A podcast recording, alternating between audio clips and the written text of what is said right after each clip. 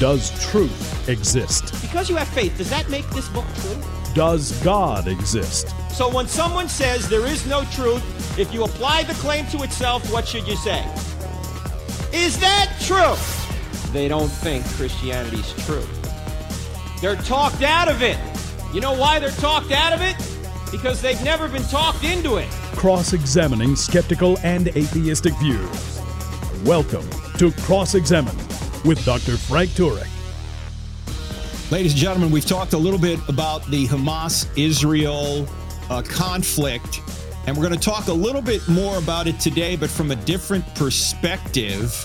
But before we get there, I do want to mention if you did not hear the last podcast, which was actually the main podcast that's broadcast on the American Family Radio Network from last week, it's called Kingdom AI please go back and listen to that because that podcast unveils a dramatically huge goal that we're going to try and accomplish over the next year or two, and we need your help to do it. I think you're going to be encouraged by how we're using AI to reach the world.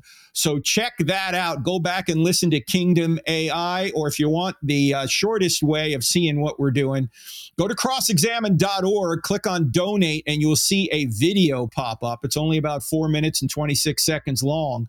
Watch that video to see what's going on and what's going to happen over the next year or two with God's help and with your help. Now, uh, my uh, colleague Phoenix Hayes, who, as you know, is our creative director at crossexamined.org and also a staff writer and somebody that does uh, presentations herself, is going to take the interview from here. So Take it away, Phoenix. Welcome to the midweek podcast for I Don't Have Enough Faith to Be an Atheist. I am Phoenix Hayes. I am here today talking with a special guest. Uh, we've got Krista Bontrager, co founder of the Center for Biblical Unity. We have a long time relationship. In fact, I'm very, very grateful and I like to brag that I helped participate in designing the initial logo for their project. I, I love what the, the work they're doing and uh, I know that most places we see Krista, we also see Monique. They're a beautiful pair, and uh, I'm thrilled to have Krista on. Krista, how are you today? Great. I'm glad to be here, Phoenix. That's fantastic. So, uh, we're actually recording this at the SES National Conference, and Krista has been phenomenal with Monique. Monique, well, both of them, they've been switching up their yeah. talks, and I think Monique has kind of run with things, yeah. but not without your amazing support. But today I'm I I want to really get to know you yeah. a little bit better. So can you tell our audience how you met Monique and what got this um, ministry going? Yeah, I've worked uh, professionally in the field of theology and apologetics for 25 years. And I went to seminary before the internet. Before the internet? Yes, so I'm uh, that old. And um, was just kind of living my life as in apologetics and raising my kids in Southern California with my husband. My husband and I have been married for 30 years now. And um, we, I met Monique in the fall of 2017. We were introduced to one another by a mutual friend. And uh, we had some mutual friends in ministry together. We didn't know each other, however. And our friend thought we might enjoy getting to know each other, and uh, we had some things in common that we had both graduated from Biola, but in different decades, and so in uh, similar fields, or uh, no, very different fields. But we both had interests in mission work and ministry, and we'd both grown up in Southern California, and um, we were both raised by single moms, and so she just thought we might enjoy getting to know each other. So we started Zooming and talking on Facebook, and uh, we, we had very similar senses of humor and sensibilities, and we both really loathed hip- hypocrisy, and Oh, you know, so Who loves that? you know, we had some connection points, and so in my mind, we were practically twins, and Uh-huh. so yeah, I get you two confused all the time. Exactly. and uh, for those who don't know on the podcast, um, Monique is a very tall African American woman, and I am a very short, older white woman. so practically twins, obviously. Yes, yeah, And yeah. um, but in June of 2018, Monique had to make an emergency transition off the mission field. And um, some things happened when she was visiting us. She struggled with severe mission field induced PTSD. And she had an episode while she was at my house. And so I asked my husband, Hey, can you ask the Lord if there's anything that we might do to support her? And um, so my husband prayed about it and he came back and he says, Well, I think we should offer her a place to live while she's transitioning. So we thought, well, maybe that'll be like a month, three months, something like that. Not really understanding the significance of her condition at that time. Okay. And she ended up living with us for five years. And during that time, in those early days, um, we were taking her to specialists and trying to get help for her. And one of them suggested that we do walking um, that would help her brain begin to heal itself and recover. So we did a lot of walks. I was really in shape.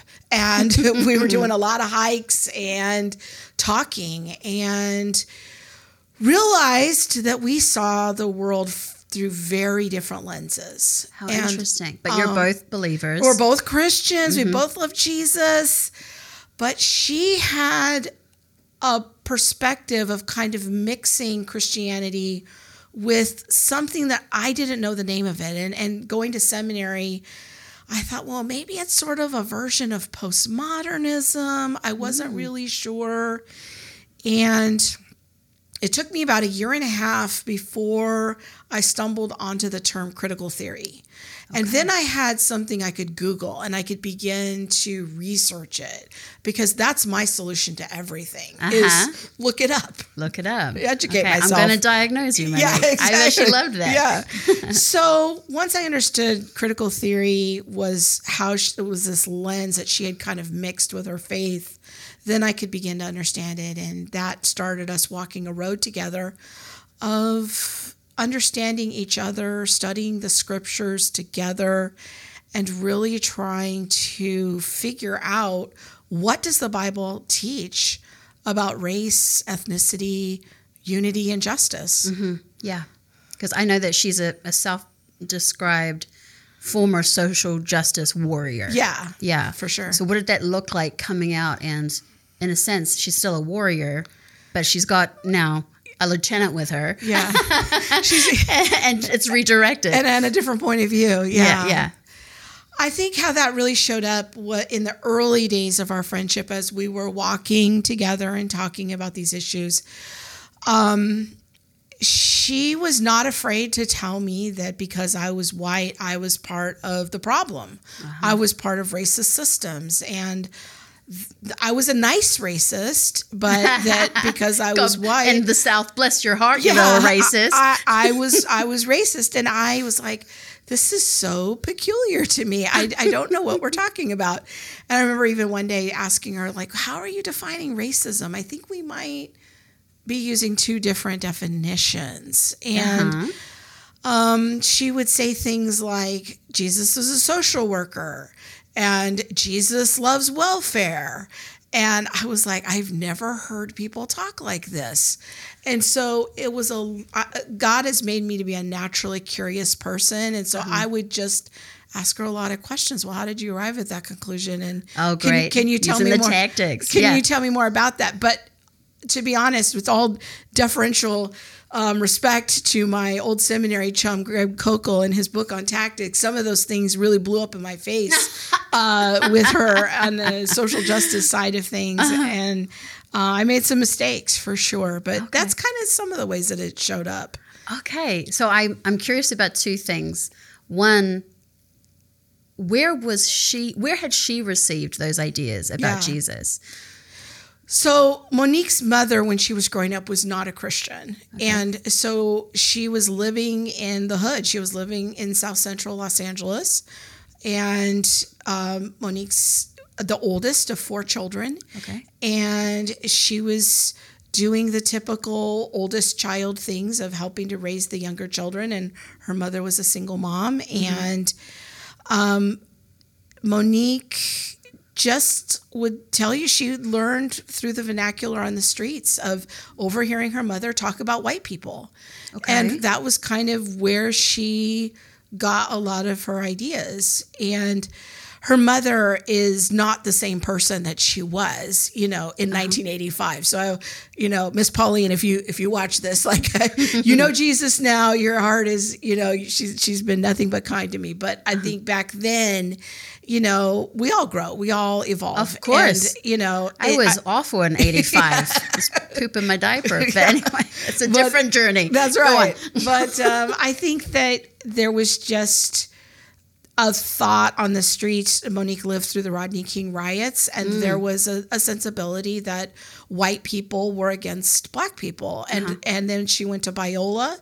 She was a sociology major and learned kind of the data and statistics that to her confirmed her way of seeing the world that yes in fact white people were racist and are part of the system and Not only were, but present day are. yeah and um that in put her on a path to adopting a formal academic theory of critical race theory Okay. so And then where how where did she get these ideas that Jesus was a social worker? oh definitely at biola Okay. yeah in her it. studies in the sociology department I guess that makes sense if that's your major and Yeah. you're a, a The- so-called Christian Yeah. college. Okay. yeah that was just how they talked Got it. from what i understand yeah and so like i said we went to biola in different decades that was i had a very different experience at biola Uh-huh. than she did it's almost like we went to two different schools Right. And so, Krista, as you went on these walks and you got to know each other and dig in a little further about what both of you believed, not just about your faith, but about your country's history and the way society works, what did you begin to discover Yeah. in these talks with Monique? Well, it's really interesting you mentioned history specifically because I learned that we had two, ev- we had been taught two very different visions of history. Okay. Monique knew all about Black history, things I had never heard of. I had never heard of the Tulsa Massacre or Emmett Till. And um, those were big gaps in Right. in my knowledge of American history because truly black history is a part of American history. Of American history. Yeah. But I knew all about the Constitution and the Declaration of Independence and the founding fathers and she didn't really know anything about that. Wow. And so it was almost as if we had two different not only understandings of scripture, but we had two different understandings of our country and our history and what it all meant. And that led to a lot of conversations about identity. That's fascinating. And yet, both of you went through the public school system. Mm-hmm. It's not like, okay, she went to some special Afro American centric academy. But all, but all of her teachers in South Central were black. Okay. for her whole education except one and she'll tell you she said we always made fun of that poor white teacher. She said, i feel so bad about it now She's- but She's in recovery now. yeah she says all of her teachers were black all of her neighbors were black. She said the only white people she knew were doctors and the white people she saw in her grandmother's soap operas. Uh-huh. And so her whole existence was black. And her mother would tell her you know monique there's only two things you have to do in the world and that's be black and die those are your only two jobs and What a fascinating uh, manifesto.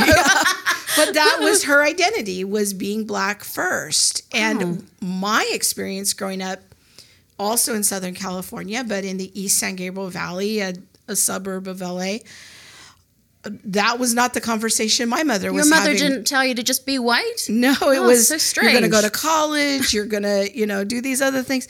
So our mothers had given us even just very different marching orders Yes. of, of how to conduct ourselves.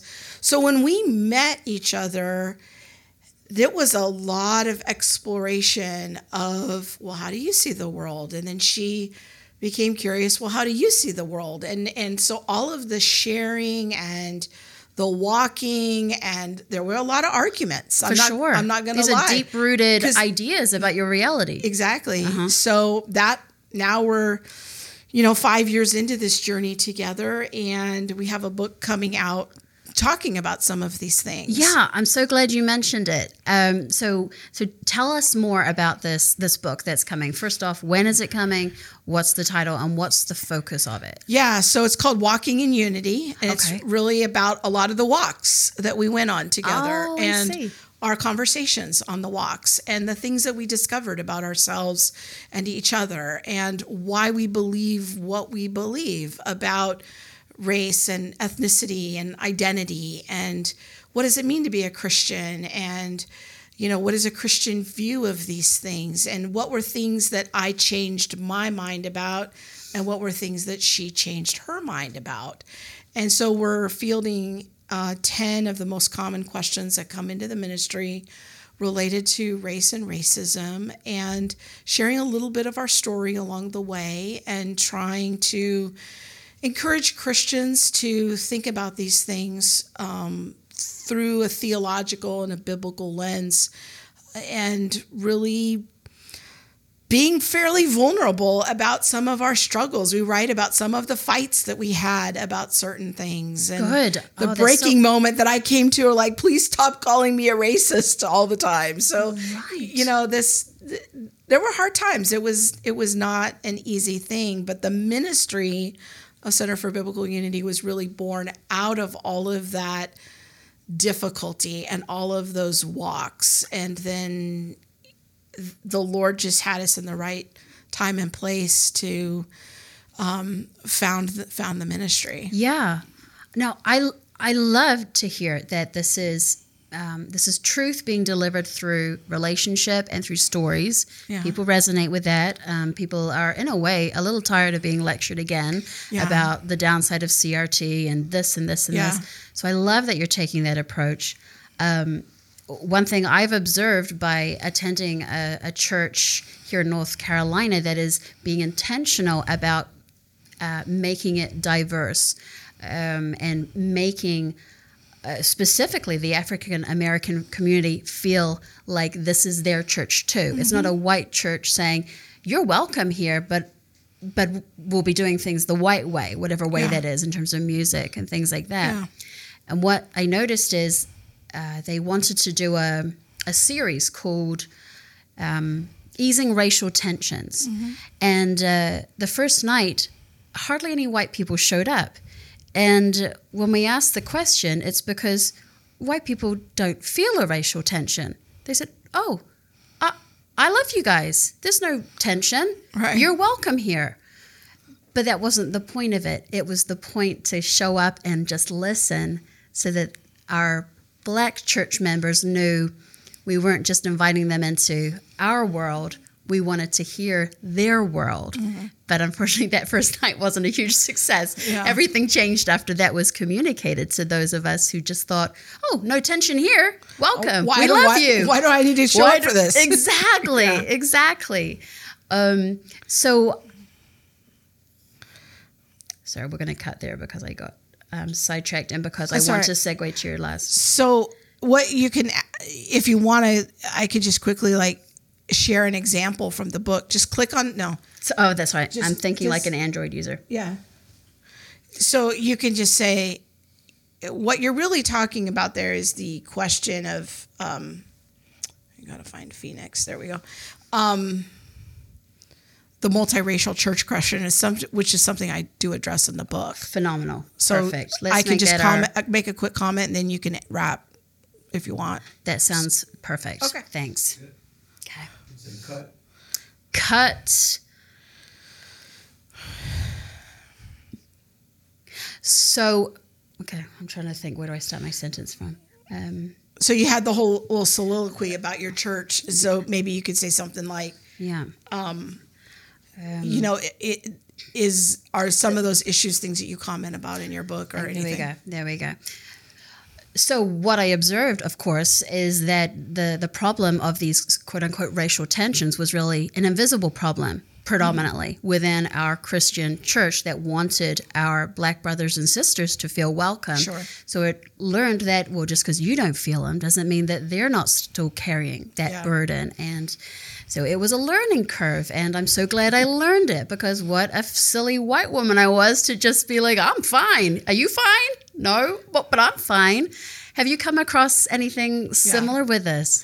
I think what you're talking about there is the question about multi ethnic churches. Yeah. And when we get on a call with so many pastors, uh, we'll get on a call and we'll ask them, you know, what is your vision for your church? Mm-hmm. And so many pastors have a heart for the multi ethnic church and making their church more diverse Yeah.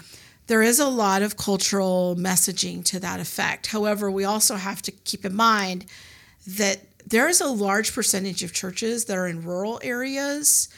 So if you're in Cody, Wyoming, having a multi ethnic church, if that's your goal, it's going to be very challenging. Sure. And so we want to be careful at the same time to not inadvertently communicate that there's anything inherently defective about a majority white church. Sure. Sometimes And the so demographics simply sometimes can't where it's support it. located, this is just how it's going to show up. Sure. Um, and I think that there is pressure, particularly on white, predominantly white churches, to become more diverse. We don't Yeah. see that same cultural pressure on the black church for them to ethnically diversify. That's an interesting point. And so we want to be careful. What how Monique and I kind of tackle that issue is encouraging pastors to think about what is their particular place where God has providentially put them.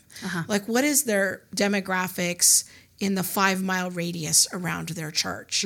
If their current church is sort of reflecting the, the demographics of the community, there's probably nothing to fix Right. That makes complete and sense. and yeah. but if there's a huge imbalance like let's say you've got a predominantly chinese church Uh-huh. in an in a neighborhood that 30 years ago was predominantly chinese and it was born out of just organically that neighborhood Uh-huh. but now the neighborhood's changed Mm-hmm. and let's say now that chinese church is located in a predominantly Farsi speaking community. Mm-hmm. Should the Chinese church have a heart for that community? Right. Of how are we going to reach our Farsi speaking neighbors that now are five miles around us and like at 80% of our community is now Farsi speaking? Uh-huh. Should we? And so to us, the focus really should be on the gospel. Yeah. Is instead of often Are we diverse enough? yeah, often it really is born out of a white conversation and white people not wanting to feel guilty about being white. Uh-huh. And when when the gospel isn't leading the conversation of how are we reaching our community in the 5 miles around our church? Do we reflect that community and are we reaching those people? To us that's the first critical question we need to ask. Right. And then if we need to have some internal conversations about, well, it almost seems like we have two parallel convert congregations. These people flock to these people and these people flock to these people. Well, we can have that discussion of how do we make people maybe love each other better or be more present in each other's lives. But we don't want to lead with the diversity discussion first. We really want to lead with the gospel first. I get that. And so that that's just it's a tough issue though because there are cultural differences and Big time. Sometimes Yes. there's language differences, but these things all must be kept in perspective that the church has been multi-ethnic and multicultural since Pentecost Yeah. from Right. day one. And we look Right. at the global universal church, the gospel is going out to the nations. Matthew 28 19 is happening. Revelation 5 and 7 will be a reality because Matthew 28 19 has happened. Mm-hmm. Not every local church must look like Revelation 5 because some churches are in Cody, Wyoming. Eh, There you go. There you go. And that's not their fault. Yeah, it just is what it is. Right. Well, when can we expect your book to be available? Yeah, so it's coming out through Salem. It's now available on pre order on Amazon. Great. And- Pre-order is very important, people. Yeah. Get in there and order a copy. So it drops on February the 6th. Okay. And we will be coming out with small group curriculum as well through the Center for Biblical Unity. So if people want to read it together and discuss it together with their small groups, we'll have some ways for them to do that. Krista, thanks so much for giving us your thoughts on this. I, I love hearing your wisdom and and the journey that you've been on, that you've walked on with Monique. And um, looking forward to bringing Monique on and, and asking her some things. Definitely. I'm glad to be here. Right, and now I am about to welcome Monique here. We have some questions for her. Monique, of course, is here at the SES National Conference. Also, she just delivered her breakout talk this morning. She has another one coming up this afternoon on the main stage. I can't wait to see it and hear it. I also know that these talks are not what were published on the schedule. What happened, girl? What happened? So what what happened is yesterday, as I was preparing the talk that Mm-hmm. Krista and I had prepared for, had been going over for the last few weeks, I just felt in my heart like it was just like this nudge that that was not the talk, and I the talk definitely attribute it to the work of the Holy Spirit. yeah. Who's that? Well, we, we, need to be talking about the Holy That's Spirit. right. That's And right. So Uh, this is such an academic conference. Sometimes it's no, no. I I definitely want to always remain prayerful before I speak as I prepare. And just as I was praying and looking things over, it was just like this nudge in my heart like this isn't the one. This is it's this one. And but I'm like I can be self-conscious and I'm like but really like I don't know like this is my first time speaking here. That doesn't feel academic. It doesn't feel and yeah, no. And so we I was just like, okay, well, I'm going to continue to prepare because I'm stubborn. Uh-huh. The one that I know we are supposed to do because that's what we said we were going to do. Uh-huh. And Krista and I get in the car and she's like, "You're going to think I'm crazy." But I just feel like the Holy Spirit is prompting for this talk amazing. and Wow. not this one. Uh-huh. And I was like, I kind of do think you're crazy because that's also what was placed in my heart. Wow. So we talked with Adam Tucker at SES, and I was just like, You're going to think I'm crazy. But he was so supportive and just said, No, that. you need to be delivering what, you know, the Lord has for you to deliver and we trust the lord we trust the work of the holy spirit Yeah. and if it was confirmed you know separately then go ahead and do that. And I had never mentioned anything to Krista. So I was like, okay, we will go with this. It does make me a little nervous, but Have you done this talk before? It will be a little different. It'll be a little than, Than I've only given it one other time, and this one is is still going to be a little different. It's a different audience. It's a different group of people, and Yeah. you know, as I have i- interacted with people here yesterday and today, there are unique questions, and so I can put those questions into the talk and answer some of that and bring out those questions to a larger audience. Because if one person or two people are asking, I know there are going to be many others who are asking as well. That's right. Now, for me and a lot of people out there, you and Krista are so closely tied to everything critical race theory, critical race theory, and f- fixing that outlook and getting it back to biblical. But you've also mentioned that there are other social critical theories that people are less familiar with and aren't getting, aren't tr- almost, they're not as trendy a topic to discuss right now. But you you mentioned some of them to me as we were in the hall, and it immediately um, made me interested. What what can you share about those and why we need to talk about them? Well, I would first say that the critical social theories are like a train, they're linked together. And the driving engine is critical theory. Right. And so, if you have an engine driven by critical theory, all of the other cars on the train are going to be pulled by critical theory. So, one of the cars would be critical race theory, but Yeah. then we also have critical queer theory. We have critical crip studies, which would be like a disability study. We have critical Latinx studies, critical feminist theory, critical child studies, critical religious theory or religious studies, Okay. critical Muslim theory. Okay. And it just goes on and on and on. There are several. And so uh, what I caution people on is thinking that you can adopt one without adopting all because the goal is the end of oppression, the liberation for all people through revolution and activism.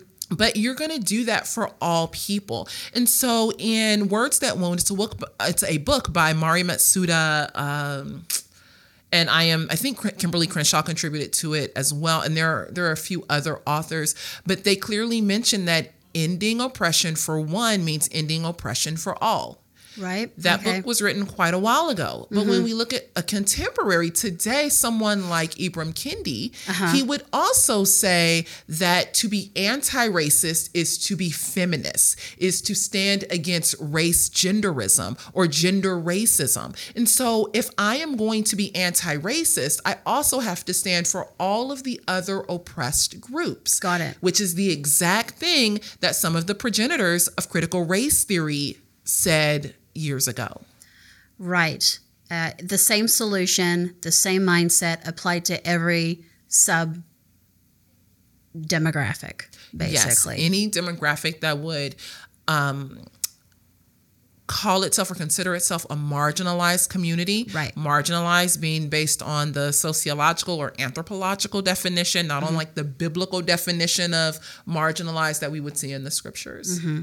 Now, we do see with intersectionality people almost competing for a status of being the most oppressed.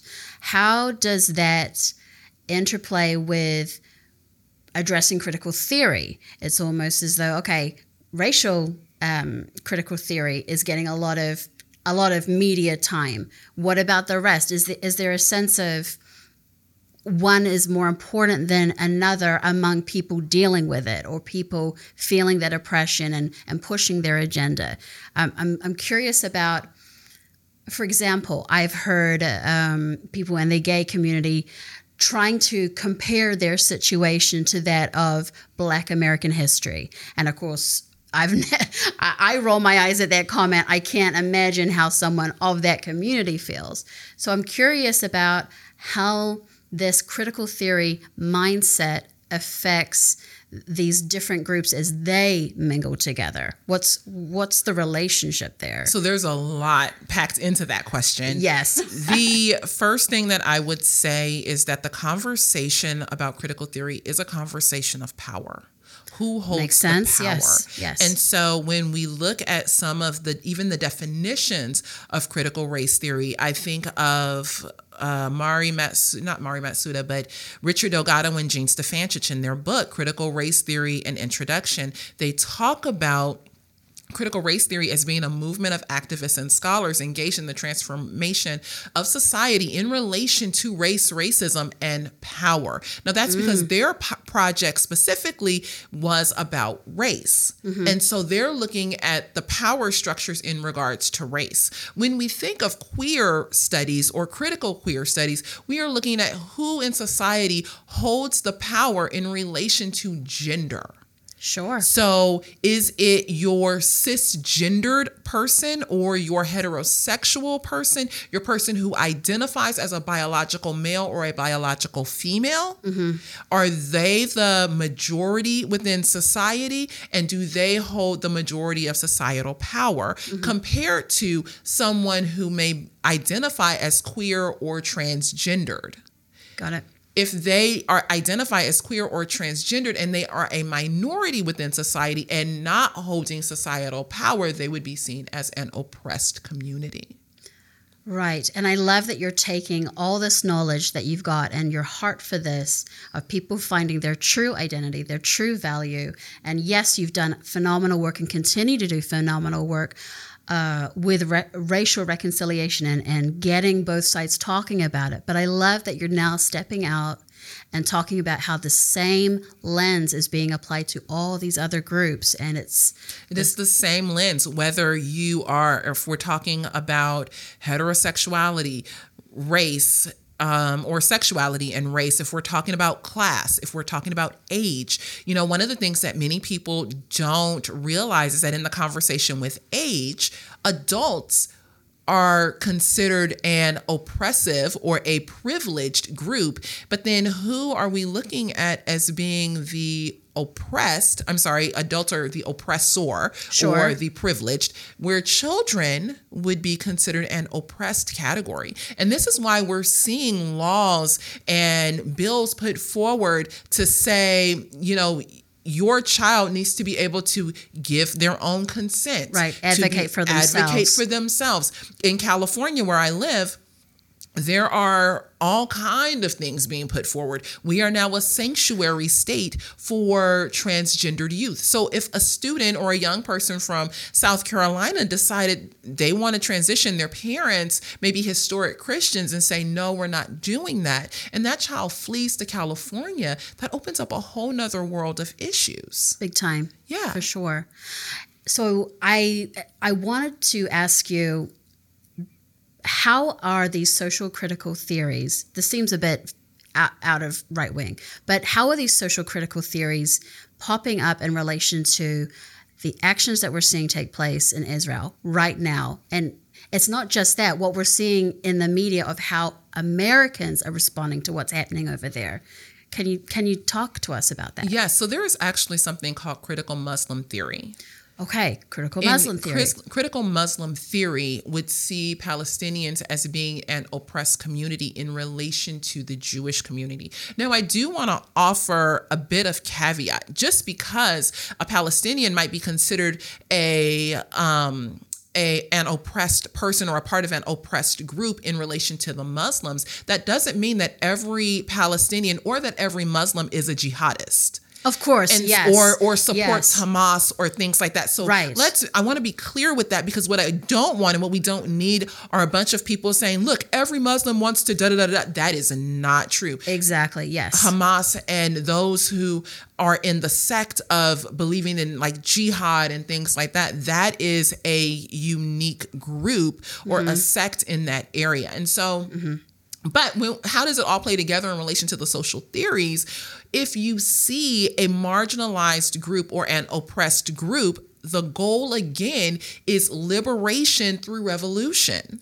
which is exactly what they're doing, is it not? Yes, Under and the so- rules of critical theory. under the rules of critical theory, which borrow then from that Marxist ideology of one day the proletariat will rise up and overthrow, there will be revolution. Mm-hmm. And so this is why you can see students, the like queers for Palestine on different college campuses, or Black Lives Matter for Palestine, or you know, whatever the, the critical theory area is, offering support because they're offering support for a marginalized or oppressed community. And as I previously stated, going back to Mari Matsuda in the book Words That Wound, and Ibram Kendi, if you are going to be an ally, if you are going to stand for the freedom of oppressed people, you must stand for the freedom of oppressed people across the board. I can't stand for the freedom of oppressed blacks, but not stand for the freedom of oppressed queers.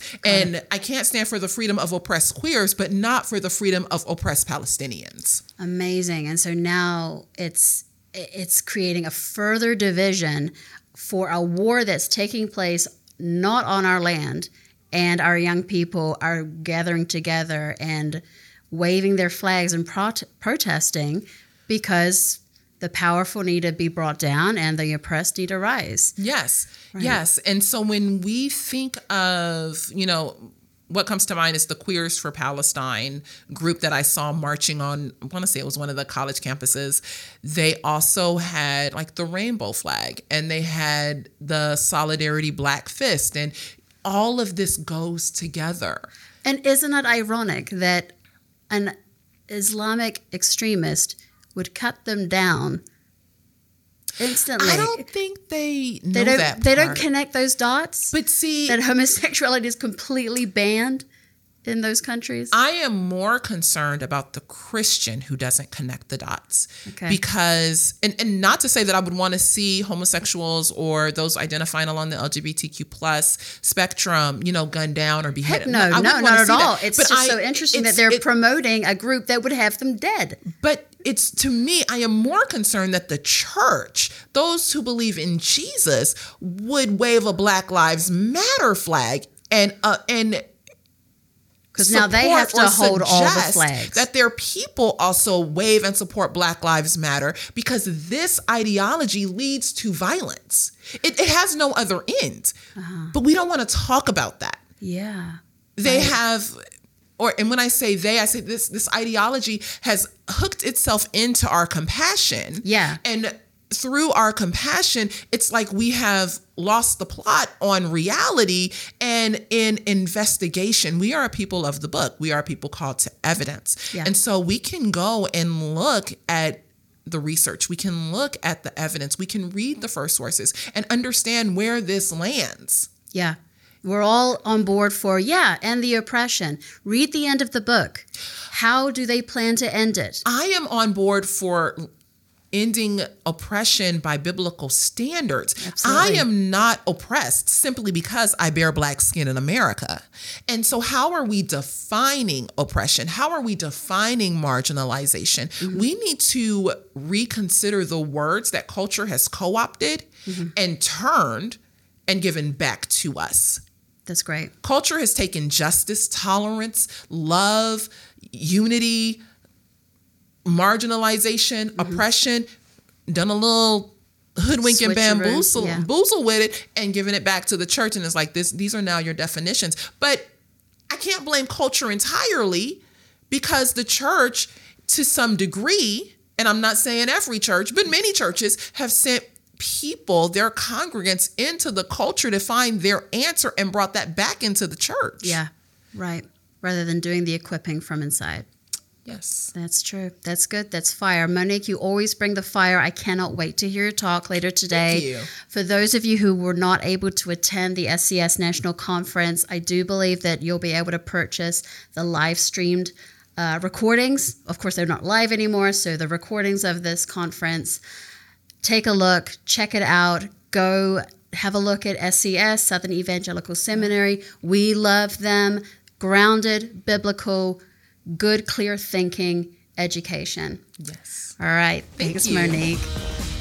Ladies and gentlemen, the brand new Why I Still Don't Have Enough Faith to Be an Atheist course is 20% off until December 15th. Go to crossexamined.org, click on online courses, you'll see it there. And the same is true for Let's Get Real, the course for 6th to 8th graders. Go to crossexamined.org, click on online courses, you'll see it there, but you got to sign up before December 15th. See you then.